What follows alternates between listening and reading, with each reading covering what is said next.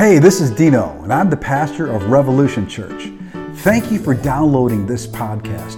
We hope this message is encouraging to you and will help you to discover God's unchanging love.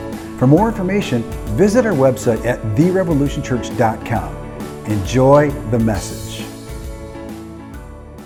But, you know, after last week, and as I got to thinking about a lot of the things we talked about last time, it helped me to really meditate and to set up this new series that I want to call Identity. I want to talk about identity over the next few weeks because I really believe this is an important word, and especially as it relates to when we say our identity in Christ, that we have a new identity in Christ. What does that mean?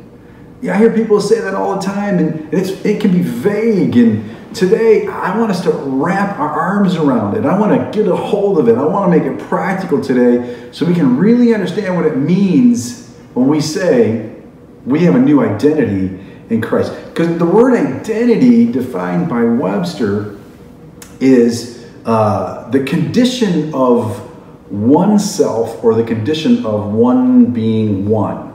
Okay? So, really, it is the idea is what makes you you? Or why are you you all right? So the title of this message today is this will the real you be you?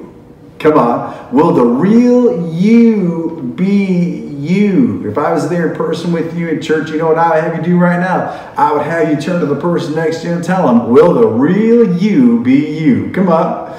Come on shout that back at me in chat because you can't talk to somebody, or if you're watching with somebody there, come on, say it to them. All right, will the real you be you? Let's pray and we'll get into this. Father, in the name of Jesus, thank you for your word. Thank you for the opportunity to share your word. Thank you for the opportunity, Holy Spirit, for you to speak through me and minister this word, Lord God, in a way that will be totally understanding and freeing to us, that we may take uh, higher ground in you, Lord, and become everything that you've called us to be in Jesus' name. Amen. Will the real you be you? Identities can be shaped by a lot of things, and I think you guys would agree with me. As I've been thinking about this, I've been going back and, and realizing that identity can be shaped by family experiences or family upbringing. The way we were raised can shape our identity. I was raised Italian, so wherever I go, I will always lean towards spaghetti and meatballs in every restaurant we go to. And if I've just made somebody hungry right now, sorry, okay? So sausage and that Italian seasoning, I was raised with it. So uh, no matter how, how, how many Mexican dishes my wife will make, I will always gravitate towards something Italian. I was raised that way. It's in me. I identify with Italian food. Um, the culture can shape our identity. You know, I was raised. I was raised in a, a real family culture. That can shape our identity. Some people aren't raised in a family culture. That can shape their identity. Uh, media, everybody would agree with me on this one. Media can really shape our identity today. We all know people that spend too much time on media and it can alter their personality, it can change them. Media can shape our identity. Societal expectations can shape our identity. I mean, the society says you should be fat, society says you should be skinny. This collar's in, that collar's out. And all of those expectations can shape us whether we realize it or not. And so as I started to think about this, I asked myself this question about identity. Why am I such a Detroit Lions fan? I'm a football fan. You guys all know that I love football. I love college football. I love professional football. But when it comes to Detroit Lions, I am such a fan. And so, you know, and, and I know maybe some of you are watching right now you're just like, the Lions? Are you kidding me? S-O-L, you know, that stands for sorry old Lions. For some reason, the Detroit Lions got in me, and I have just been a fan forever. I identify with the Lions, okay? So I asked myself this question, getting ready for this message. Why? Why do I identify with the Lions? Or why can't I identify with the New England Patriots or the Seattle Seahawks? My buddy Jason loves the Hawks. Why can't I? They're winners, right? But why can't I identify with them? And so, and I've been asking myself this question, especially because, you know, football season can be frustrating, right? And so, especially when your team's always losing. But I, I had to go back to grade school where my love for the Detroit Lions came from. Because back in grade school, there was this benefit game that's being played. It was the Detroit Lions against the teachers, all right? And it was after school. It was amazing. It was fun. That was when I got to meet all of the Detroit Lions back then. And I didn't know men could look so muscular and so amazing and so athletic and, and they were so friendly and they were so kind. And they and, and the game was a blast and it, it left such an impression on me. That's when i became a lions fan. I met them and it just got in me in fact here's what i left that game and in, in elementary school in, in, in art an art time okay? I had to do an art project. We were all assigned an art project. And I decided to make this Detroit Lions rug. Yes, from that game. This rug hung in my room for years. Crafted all by myself. Isn't that amazing? Okay? And so I got to thinking about how and why the Detroit Lions have shaped me. Why do I identify with them so much? With all the frustrations of their losing and all the ups and downs of the different coaching changes and wishing they were winning like the Patriots or the Seahawks or the Steelers, right? This team is in me. And so I realized that, man, the things that can mold us and shape us, and the things we grow up with, and the things that we hear from an early age, or the things that we allow to mold us and shape, can really get in us it can really shape our identity. And here's why this is so important and why I really feel like I want to I want to unpack this today because you know something maybe you don't want to be an average student. You want to be an above average student, but all of your life you've just identified with being average. And maybe today God wants you to break out of average. Maybe you've always just identified with living paycheck to paycheck because that's what you were raised with. You saw your parents living paycheck to paycheck, and so now you live paycheck to paycheck. That's what you identify with, eh, but you want so much more. That's what this is about here today. What is it in your life that you've identified with?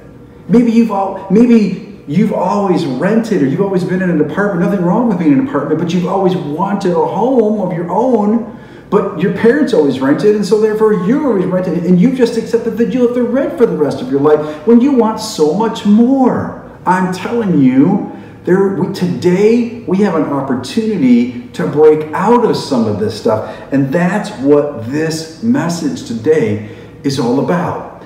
It's about this you don't have to settle for average. You don't have to settle for what you think is your identity. We could find out your true identity, especially the identity that you have in Christ if you're a Christian. Look at this here in 2 Corinthians 5:17. I want you to see this, okay? Because it says here, therefore, if anyone is in Christ, he is a new creation. I love this. He's a new creation. You are brand new, is what this means. All things have passed away. Behold, all, behold, all things have become new. And I, I love this passage of scripture because what this is saying is that when you become a Christian, you become a new creation. Not a renovated one, not a rehab one, not a refurbished one, but a new creation, one that never existed before. Okay? That's the reason why you hear these stories of someone who's a drug addict and then all of a sudden he, he becomes a Christian and he just goes on to do something amazing with his life. Or you find sports people that struggled in sports. I think of a guy like Tim, Tim Tebow. He became a Christian and, and how he just excelled in his life. Okay? This is what the this is this is the beautiful thing that happens when you become a Christian. You become a new creation. The Apostle Paul was somebody who murdered Christians. He persecuted Christians. When he became a Christian, he became a champion of Christianity. That's what happens when you become a new creation. You didn't exist, but now something brand new exists. I love so here's what this means. This means when you become a Christian, this new creation, you receive a new identity. So even though you may have been shaped by some experiences or by the past, something, your culture, your family upbringing, or whatever, we have the opportunity to be reshaped or renewed with a new identity now. I love this. John chapter 3 says that Jesus was telling Nicodemus that a man has to be born again. Or we forget that that's what the scripture teaches. This is what it takes. You become born again when you receive Christ, okay? Now, this word born again in the Greek is amazing. The word born again means uh, geneo. Geneo is where we get the English word genes. So, what happens when you receive Jesus, when you become born again, you receive new genes. I'm going to call them supernatural genes, not XX or XY, but G, God genes. That's what I like to say. We receive new genes when we receive Christ, spiritually genetic genes. It's almost like this. It's almost when you receive Christ, God says, I'm going to give you a new identity. I'm going to put my thumbprint on you. You now belong to me. It doesn't matter how you have been shaped or how your identity has been shaped in the past. We now have a new identity in Christ Jesus. Isn't that awesome? But what does that mean? What, what does that mean practically speaking? Okay, we're going to get into that because I, I want to break this down because I really feel like it, it, it's, it's vague when we say, well, I have a new ID in Jesus. I, have an, I identify now with Jesus. What does that mean? All right. But before we get into that, I want to share why I think this is so, so important right now. Because can not only uh, past experiences, our upbringing shape our identity, uh, culture, media, all those things we talked about already, I believe seasons can shape our identity too. Here's what I mean by that. All of us have experienced different seasons of life. Maybe you went through a dating season, and that dating season led to a, an engagement season. And that engagement season led to a marriage season. And there are adjustments in every one of these seasons. And I think our identity is shaped and molded in every one of these seasons. I'll tell you someplace where your identity is really molded and shaped when you start having children. Man, is your identity really shaped and molded, especially when you have teenagers. I have three. Come on, somebody.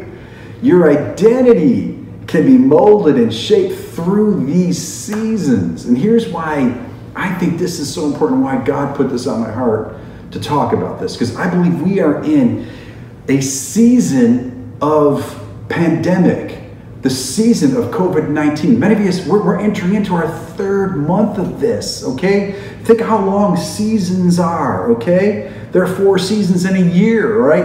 And, and what I don't want us to, to do is is allow the season of pandemic, the season of COVID 19 to define us in any way to shape our identity in any way. If anything, I want to remind us that the thumbprint of God is on us. COVID 19 season doesn't have to define us. We can define it. We can rise head and shoulders above it and be everything that God has called us to be, even in this season.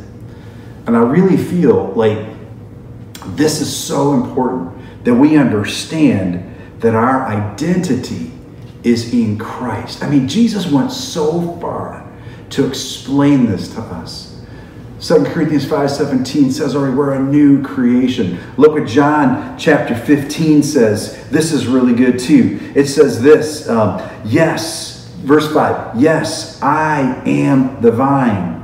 You are the branches. Notice he says, I am the vine. You are the branches. Those who remain in me and I in them will produce much fruit. We have this new identity now to produce much fruit. The thumbprint of God is on us to produce much fruit. Look what it says, for apart from me, you can do nothing.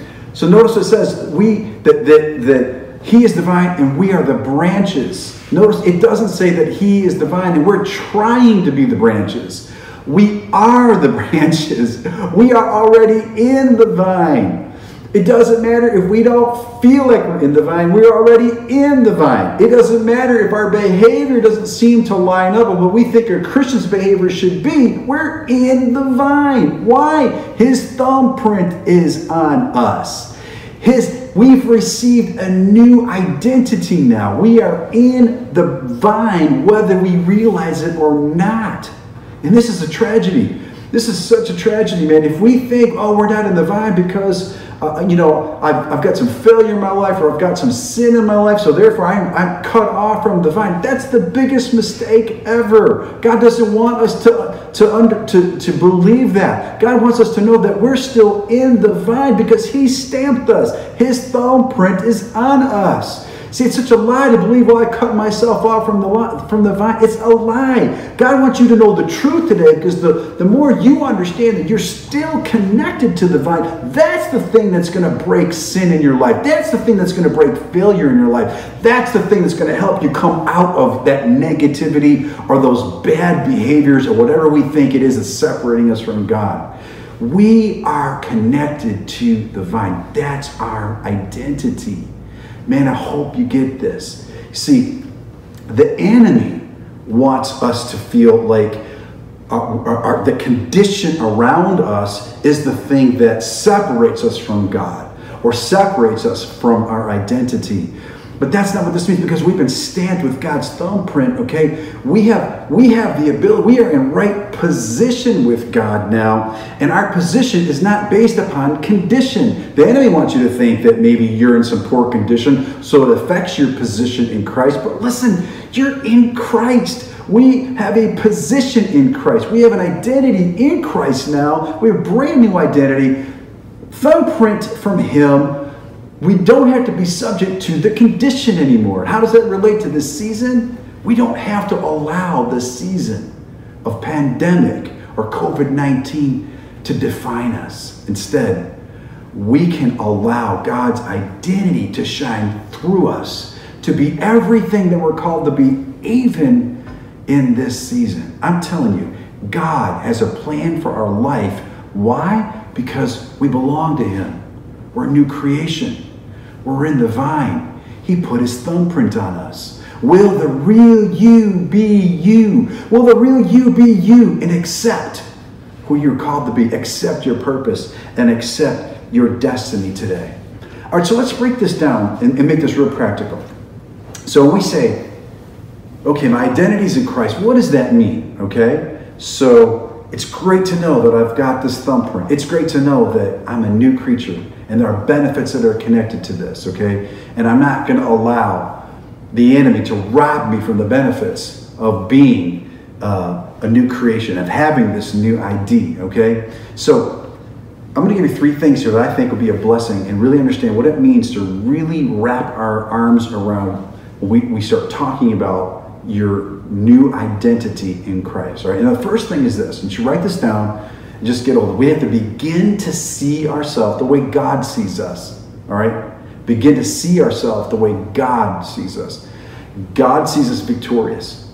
God sees us blessed. God sees us as new creations. God sees us connected to the vine. All right? If you see yourself any other way, that is the beginning of not understanding your new identity in Christ. We have to begin seeing ourselves the way God sees us. He sees you accepted. He sees you loved.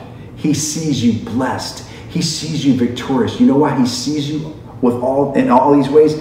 Because that's how he sees his son Jesus. He sees he's a, God has accepted Jesus. God loves Jesus. If God loves Jesus any more than he loves you, then he wouldn't be just. God loves you just as much as he loves Jesus. And you've got to see this.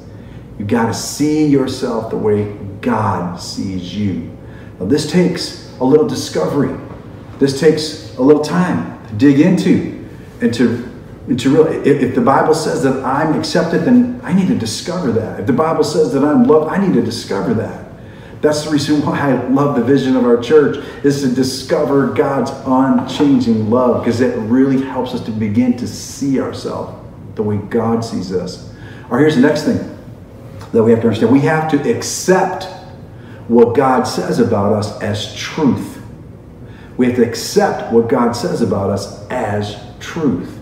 Now, here's why this is so important. Jesus said in John chapter 8, the truth will make you free. And we love this. We love that scripture. I love it. But as I started to think about that scripture, I learned something about truth. Okay? Truth doesn't just make you free, it's the truth that you know, and it's the truth that you accept that makes you free which is the reason why we have to accept what God says about us as truth. If we don't accept it as truth, we'll never walk in the benefits of it. We'll never walk in the light of it. Come on, are you with me? You got to see yourself as God sees you. Then you have to accept as truth what He says about you. You have to really accept as truth that you are accepted. If you don't feel accepted, you're still accepted. That you are loved, even though you may not feel loved, that you are victorious in His eyes, even though you may not feel victorious. You have to accept this as truth. You have to finally accept as truth that our sins, past, present, and future, have really been dealt with. The sin issue, the separation issue between us and God has been dealt with. We have to finally accept that as truth. Because when you accept that as truth, you won't be afraid to receive everything that God has for you.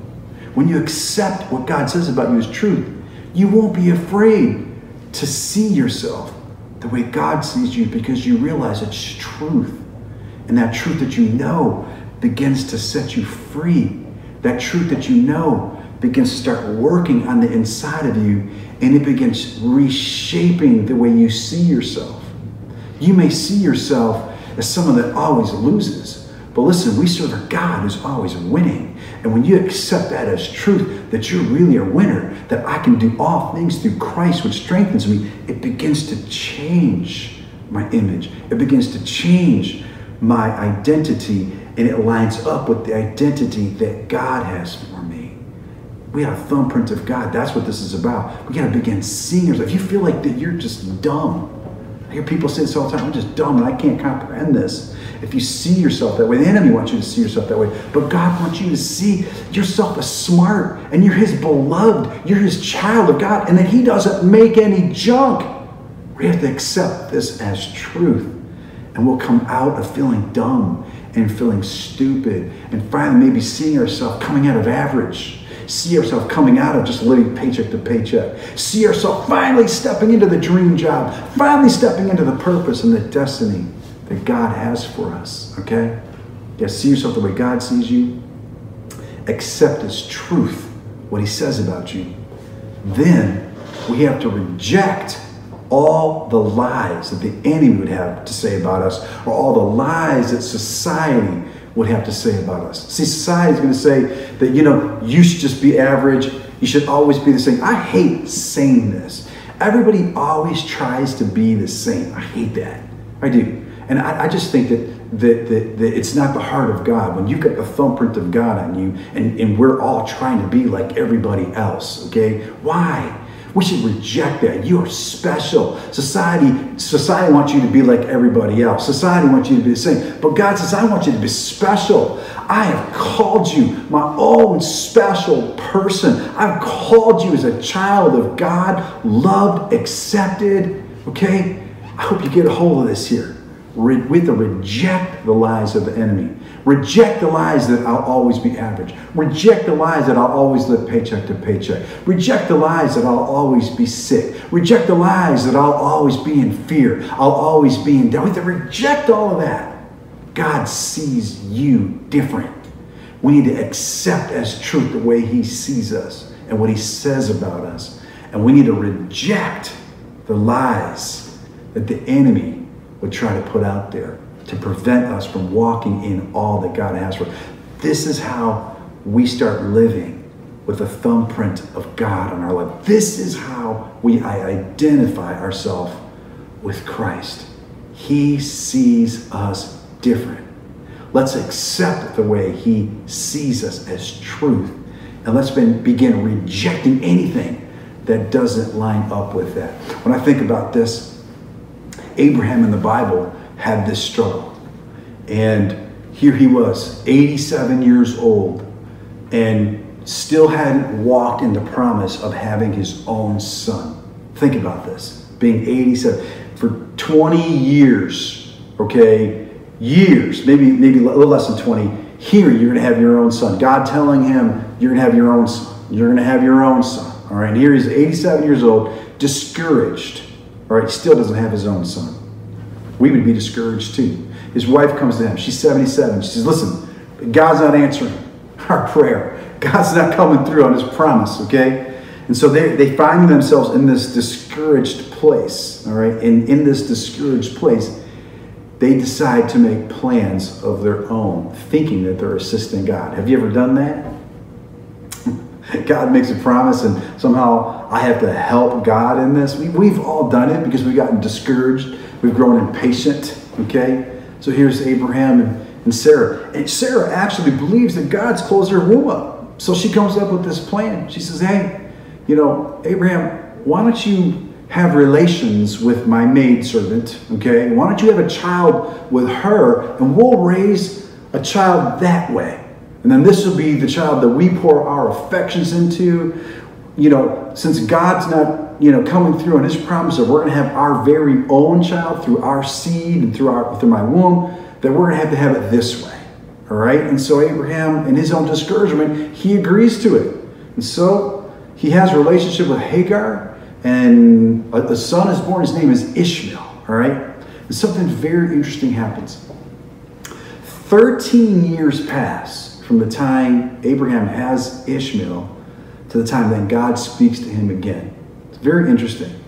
So, and now here's what I believe why there was this period of silence because uh, I really believe God wanted Abraham to give his very best to Ishmael, even though Ishmael was plan B. Because this is how awesome God is. God cared about Ishmael too. And God cares about you too. With whatever plan B you might find yourself in, whatever plan B you're probably in right now, God still cares about you. His blessing is real, it doesn't stop just because we do everything perfect.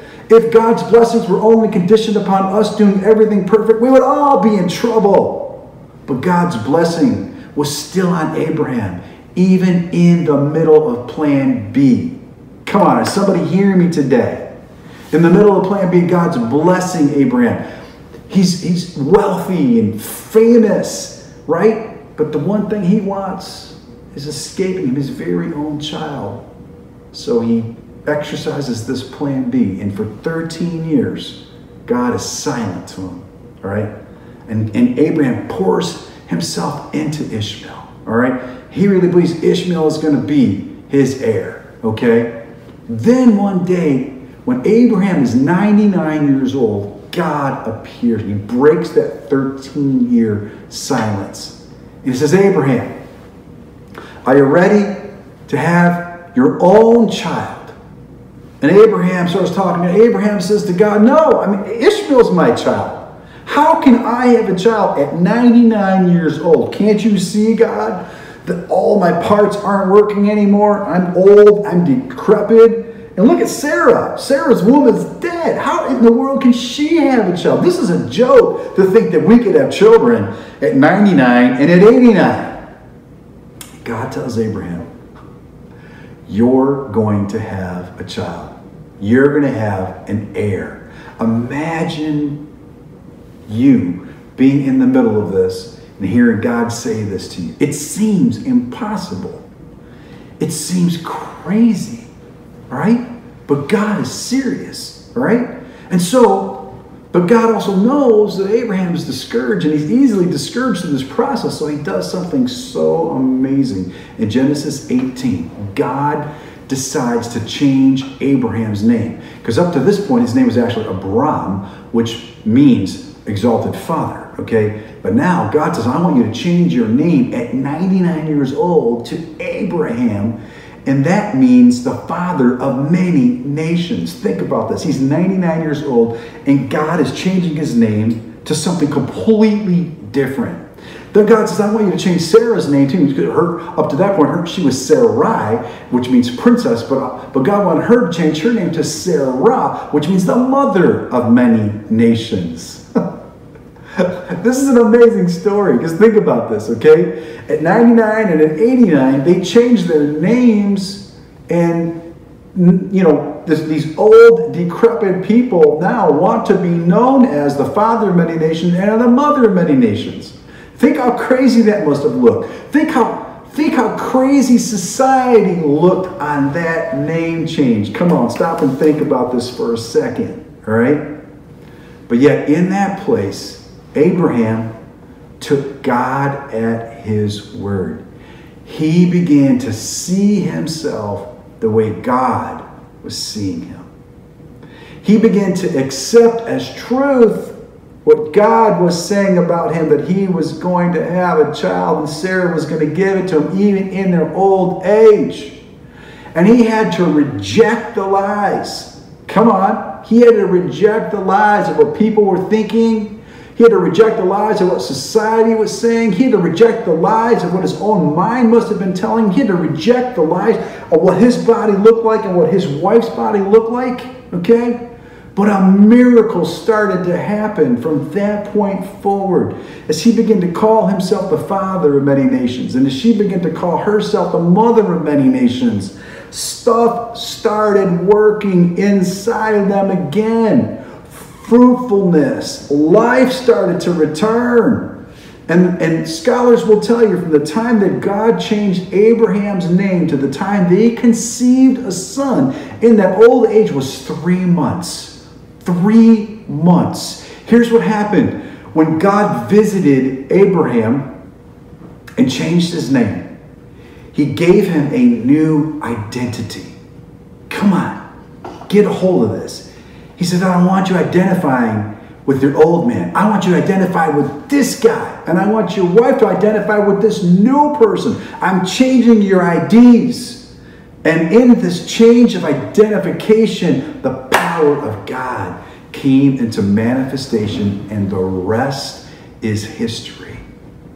They had a child of promise in their old age. It's a miracle. All right.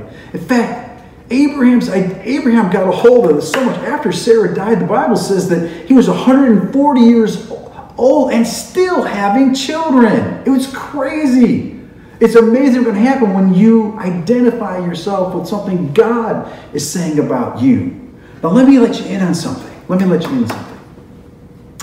Abraham and Sarah weren't even children of God, they were just servants 2 Corinthians 5:17 says, If any man is in Christ, he becomes a new creation. He becomes a child of God. Listen, child of God. If God would do this miracle for Abraham and Sarah, because they started to understand their identity, their new identity, how much more so will He do it for you and me as children of God? We have God's thumbprint on us. Abraham didn't have the thumbprint. We have the thumbprint because Jesus came inside of us. Come on. And when you know your identity is different, your identity belongs to God, your identity is in Christ Jesus, it's a game changer. You don't have to settle for average. Friends, I don't want the season of this pandemic or COVID 19 to change our identity, to mold us and shape us in any If anything, I want to remind you that God's thumbprint is on you. You have His identification. And in the weeks to come, I'm going to talk about why we say I'm blessed, highly favored, and deeply loved. It's all part of our new identity. It's all part of the identity that can reshape us and that can remold us to be everything that God has called us to be, even in this season. Friends, I don't want this season to mold and shape us in any way. I want the thumbprint of God to serve as a reminder that we're going to rise head and shoulders above the season, and we still are going to become everything that God's called us to be. I believe new businesses are coming out of this season. I believe new ministries are coming out of this season. I believe children are going to be born out of the season. They're going to do amazing things for God. I believe leaders are coming out of this season because of the thumbprint of God on your life. Abraham staggered not once his identity changed or once, once his name changed. This tells me too that when we understand our identity in Christ, we don't have to stagger through life any longer. We can walk confidently and we can be all that God has called us to be. Man, I, maybe you're watching right now and you're like, man, that sounds really good, Pastor Dino. That sounds awesome. And I, I want this new identity. I, I want this identification in Christ Jesus. I want you to know Him too. And I want you to have that new identity too. So if you're saying, I want that. And you say, How do I get that? And it's really simple. It's by praying a simple prayer and inviting the Lord Jesus Christ into your life and allowing Him to lead you and to guide you, making Him your Lord and your Savior.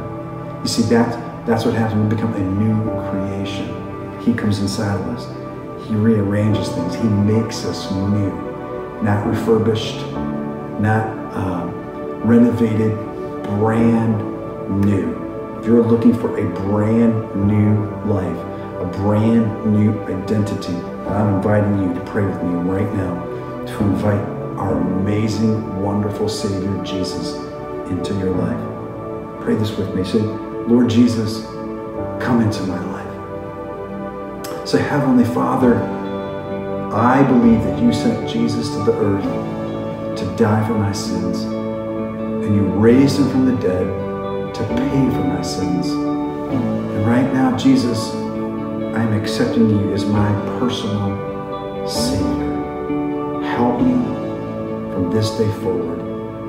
In your name I pray. Amen. Hopefully, this message was encouraging to you, and if it was, tell a friend. And thank you for your generosity. Your generosity enables us to take the message of God's unchanging love all around the world. For more information on how to give and about the ministry, visit us at therevolutionchurch.com. We'll see you right back here next week.